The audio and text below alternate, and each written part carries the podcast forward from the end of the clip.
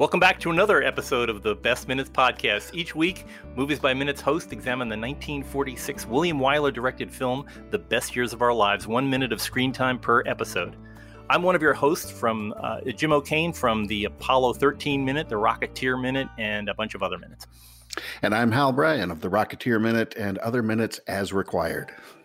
And I'm Chris Henry from the Apollo 13 Minute and all the other minutes that these two have gotten me wound up into. So I blame you guys for this whole mess. um, as I always say, if I'm ever going to have a catchphrase, this will be it. Is that I love having guests, and uh, today we have a very special guest. Uh, I feel like I know you, uh, Sarah Kozloff. You are here to join us today. Thank you so much for coming on. It's my pleasure. Uh, Sarah, and uh, we have to start with a word of apology that uh, our audience will never know, but we had a wonderful conversation for the past 15 minutes before I found out that we weren't recording. so we're going to chat this one up again, but we'll, yes. it'll to our audience. I'm sure they will understand that we'll, we'll sound like we're we're knowledgeable uh, experts on this. Yes. Relax, folks. We're trained professionals who are doing this for free. you, don't, you don't know the number of times I've been in front of an audience and the equipment hasn't worked, and. Uh, uh, you know, I, what can you do? You just yeah. keep going. you know, I'm I'm sure, uh, and and wasn't well, it wasn't known as one take Wyler as far as I know. So we're we're we're following in the step in the steps of a master. We're moving up towards 40, guys. We're getting there. well, uh, Sarah, again, thank thank you so much for being on our show. Uh, you are kind of the the, the, the acknowledged expert, uh, at least as far as a- Amazon and every other uh, bookstore has. You've literally written the book on this movie, um, "The Best Years of Our Lives," uh, published by uh, BFI, and a lot of previous hosts have discussed some of your work in their episodes. But I'm really happy to have you on the show to talk about this, which is my favorite movie. And if not yours, I'm sure it's one of your favorites. It is one of my favorites. Don't ask me to choose my favorite film. Besides, that would be telling. If you yeah. tell somebody your favorite movie, they know too much about your inner soul. it does give them a lot of power, doesn't it? That's not... It does. It does. Yeah. It's it's worse than you know giving a leprechaun your name or anything. you hear that, Jim O'Kane? Yes. Thank you very much, Agora. Uh, well, here we here we are uh, in uh, we're in minute 88, and uh, this is kind of one of one of the low points in uh, in Homer's storyline. He's uh, uh, he is uh, very angry, and he takes he kind of vents his frustration all out on his little sister, who is shocked and horrified that uh, you know she wasn't meaning to be uh, giving him any pain. Uh, but uh, and of course, Homer and everybody else in the audience and everybody in the scene recognizes that what he did was wrong and that he, he shouldn't have done it. Um, but it is a, a, very powerful scene and speaks a lot to uh, you know both the the amazing acting ability this uh, of of this newcomer Harold Russell and you know, the the voice of the the director William Wyler. Yes, as I as I said in take thirty nine, um, um, the art direction of this little scene just screams Wyler to me because he was very careful about propping, uh, writing to professionals in the field for a film called detective story, always wanting to get the medals right and the uniforms right and the costumes right. So I think that every metal can, every tool, every little thing, and that's a fairly cluttered woodshed, um, is realistic. He found somebody's woodshed and recreated it. And it feels so immediate. It doesn't feel like it was filmed in a in a sound stage in a studio with you know they, are all going out to uh, to lunch afterwards. Uh, you had spoken in in our non in a non recorded version. You talked about how this is a lot like Italian neorealism, like uh, like in um, uh, Bicycle Thief and, and movies like that. Mm-hmm. That it, it felt more like a documentary. Yeah, it does. Um, because of mixing professional actors with uh, non-professional actors, and little things like um, they they shopped for Peggy's and Millie's clothes at uh, department stores, and then they had their the stars wear these clothes a little bit.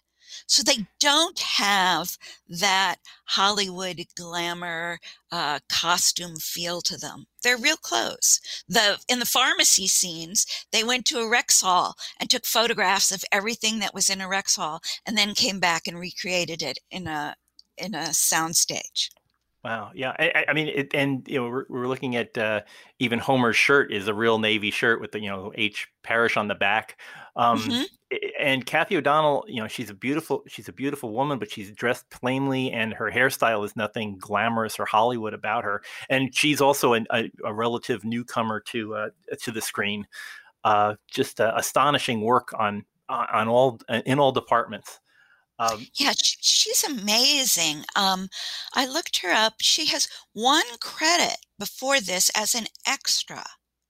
So, um, you know, this is a, this was her first um, speaking part.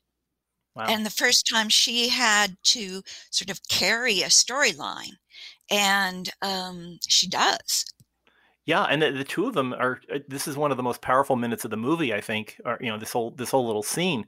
Um, but but she comes across uh, very eloquent, and you feel that she's in love with Homer, and you feel you know she really conveys it so well. And I mean, that's a combination of her acting skill and the the work of Wyler, and of course, uh, director Gregg Toland, who is. Uh, you know, I mean, Citizen Kane aside, he's just simply he understands the language of film and the ability to uh, to show you uh, meaning through the, the, the pictures that you're seeing on the screen and the compositions yes yeah. and the lighting um, so that um, uh, when homer breaks the glass uh, as you noticed uh, we go down to luella's um, eye view of uh, homer at the window um, you know, I, oh excuse me sir go ahead I was just going to say I have the the minute paused uh, right at second twenty two, and it's right what you're talking about. We're at Luella's angle. We're looking up at Homer. There's all the, the mm-hmm. jagged glass and giving those angles mm-hmm. that we talked about. And uh, Sarah, in a, in a, previous conversation, you talked about how uh, Wilma is uh, she's in the background, but she remains in focus. And when you said that, and then you guys talking about Homer is here in sort of the upper right of the screen. This is the dramatic position, and she's more lower left. Um, but when you really look at her, I, I am fascinated by the fact, as you said, that she's in focus, but by the difference in lighting, yeah. that there's really dramatic lighting coming from just behind her, and it's it's low and it's coming up as you look at the shadows on the ceiling. So it's lighting her just enough where she's not lit, but then Homer is so clearly and very starkly, you know, daylight, yeah. daylight lit. And when you when you see things about sort of making films in these eras, and and you and Jim would know this far better than I do, but um, it, it's it's traditional that you look back and you're kind of shocked by how bright the lights had to be and how just because of of the, the nature of uh, of film photography in that era. So I can only imagine just how intense and how dramatic this looked in real life for it to be uh, as dramatic, but not as overstated as it is on film. Right. Uh, no, um, Toland and his crew could do anything with light. I mean, they were they're painting with light, um, and the way we see her face there, um, there's lots of there's lots of echoes and rhymes throughout best years. So this shot of Homer at the window also rhymes with the doorway shot of Homer coming home, right? This is the in- inverse nightmare uh, frame of Homer coming home. Um, and Wilma behind him, but her face in focus rhymes with the very end of the film when Dana Andrews uh, looks at Peggy across from the wedding, and Peggy is in the is in the rear, but we see her face very clearly. Yes, she she she almost acts in this scene being in shadow. She's almost like a Jiminy Cricket. She's like her his conscience mm-hmm. talking to him. But uh, you know that changes as she moves toward the light, and we're, we'll get into that in the next minute. But she changes from being his conscience to being, "I'm here to help. Notice me." Right, um, right. One thing I before we, uh, oh, go, we go on to any other minute, I want to talk about the music. Um, yes. The um, somebody said that Luella didn't mean any harm and is being totally innocent. That's not actually what the music is telling us. The music is going na na na na na na, you know, a kind of childhood Yeah. teasing noise, right? And it may not be from Luella, it may be from her little friends, but Homer's not crazy to feel that he's an object of um, revulsion and um, that the kids are looking at him and staring at him and wanting to see his hooks. I mean, the music tells us that there is something almost kind of taunting and prurient about about their interest.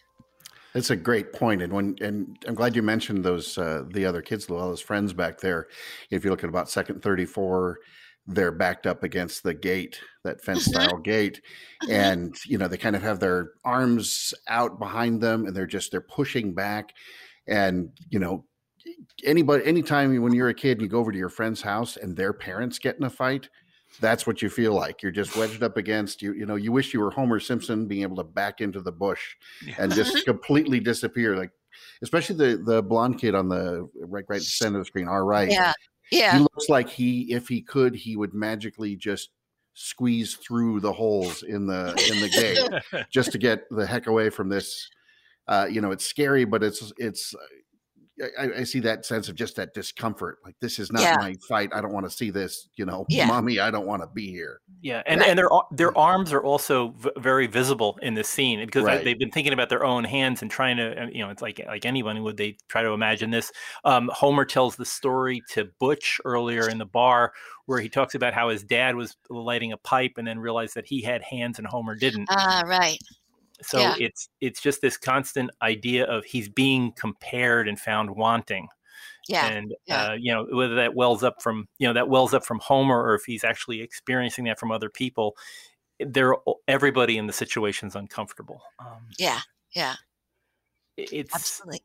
And it's you know and the thing is this isn't happening like you know we have and i don't want to i don't want to step on anybody else's minutes but you know later on when uh, homer finally talks about why he's you know why he's helpless without his ha- uh, hands it's told in almost like a horror movie style in a you know on a dark night and there's lots of shadows and going up into a darkened room. But this is all happening on a the sunniest of bright spring days uh, Right, and Right. uh, just you know this is the kind of the monster in our in our neighborhood. And he's you know that's that's how that's how homer's feeling with this yeah. um, that he's brought because he's brought the war he's brought death and monstrosity into middle america into boone city Yeah. um, and uh, something that these young children should be shielded from but can't be any longer yeah and not that much different from when al was displaying his uh, war trophies to uh, rob and rob is looking at all these things and the only thing rob is asking about is well what happened at hiroshima? Where you know what did you see there? What was Right. that? You know right. and and his dad's like well, i didn't really see anything. I don't you know this is this is what i brought home. This is this is the parts of the war that i saw. I saw this from a Right. dead japanese soldier and this is these are the Right. little bits that i was able to bring home. Um, but you know rob knows there was a lot more and you know homer's bringing home a little too much for for his little sister right and Wyler makes her uh, look younger than the actress is by putting her in that really short dress. um, Yeah. I guess you guys um, were never little girls, but I once was. And um, uh, chris uh, do you do you have a counter to that uh, Uh, no comment. that that dress is is too short. Um, for, I mean, it makes her look even younger than she is. yeah yeah it's yeah she's like nine or ten right i mean i think Yeah, uh, yeah, Yeah, and it makes her look like five or six. Yeah, yeah. Yeah. Um, and yeah, it's it's just it's this this whole idea of innocence, as, as you said, the war bring being brought to Boone City. Um, that she's and she hasn't had an experience like this other than oh my brother lost his hands, but now she's seeing more of the reality of it, and now this is what it's turned my brother into. Right, Um, right. and uh, Do you Go guys think that that and I'm just I'm just asking, but do you think that any of Homer's reaction to this moment is actually maybe some of what Harold has felt over the years? I, you know, I don't know enough about Harold except um, that he was paid so little. Yeah, yeah. It was it's like one tenth, even, or not even a tenth. I think it was like a think twelfth. he, he was paid six thousand dollars, and the stars were paid a hundred thousand dollars. Jeez. Yeah. Oh, Yeah, Wow. And then, And- and then later in life, his wife had cancer, and he had gotten two Academy Awards, and he decided he would auction one of them off. And the Academy was incredibly angry at him for doing this, and he was like, "What's the matter with you people? I need to take care of my wife. What do I care about this statue, right?" um, but it, it's kind of sickening when you realize that he is a genuine war casualty even though this didn't this was a training accident not a battle accident and he was exploited by the filmmakers yeah. And and Wyler telling him, "Man, nobody's gonna want want an actor who uh, who doesn't have any hands. You probably won't get any roles. So, but you know, you better drop out now." Which may have been good advice, but it's still like, well, he's obviously a good actor. I mean, he carries this whole scene and provides so much. Um, I think if the way I felt is that if Lionel Barrymore could act out of a wheelchair, they could ha- have Harold, find jobs for Harold Russell in a movie. um, yeah uh, i'm thinking again about how much this might be his you know we see harold angry again in the soda uh, Yeah. uh, counter scene right yes. And so again, we we have a, a chime, a rhyme, an echo. Uh, we have to have seen here that he's capable of getting that angry for the fight later to make sense. yeah, it's that whole uh, Chekhov shotgun thing we're, we're, we're seeing. We're, we're laying out a tendency and then and then being able to use it later on very effectively. Right. Um, well, we've got we've got lots more minutes to, to discuss coming up. So uh, let me let me pause here. Uh, for folks who have missed previous episodes, there are 87 more behind us and about probably about 87 in front of us. Uh, but uh, go find them on the main site at uh, thebestminutes.com. Uh, you can find uh, our show on. The Best Minutes podcast on Apple Podcast, Spotify, or Google Play. Uh, also, it, we are we'd love to hear from you if you're if you're enjoying this uh, this movie and this podcast. Uh, please join us at Butch's Place, the Best Years of Our Lives Listeners Cafe on Facebook and on Twitter at the Best Minutes. Um, anyway, we will return here uh, tomorrow with, to continue our discussion. So we'll see you here next time on the Best Minutes podcast.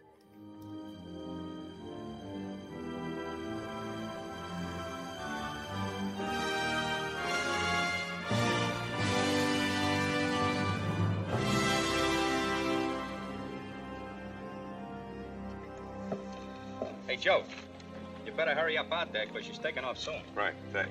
Come on, Taylor.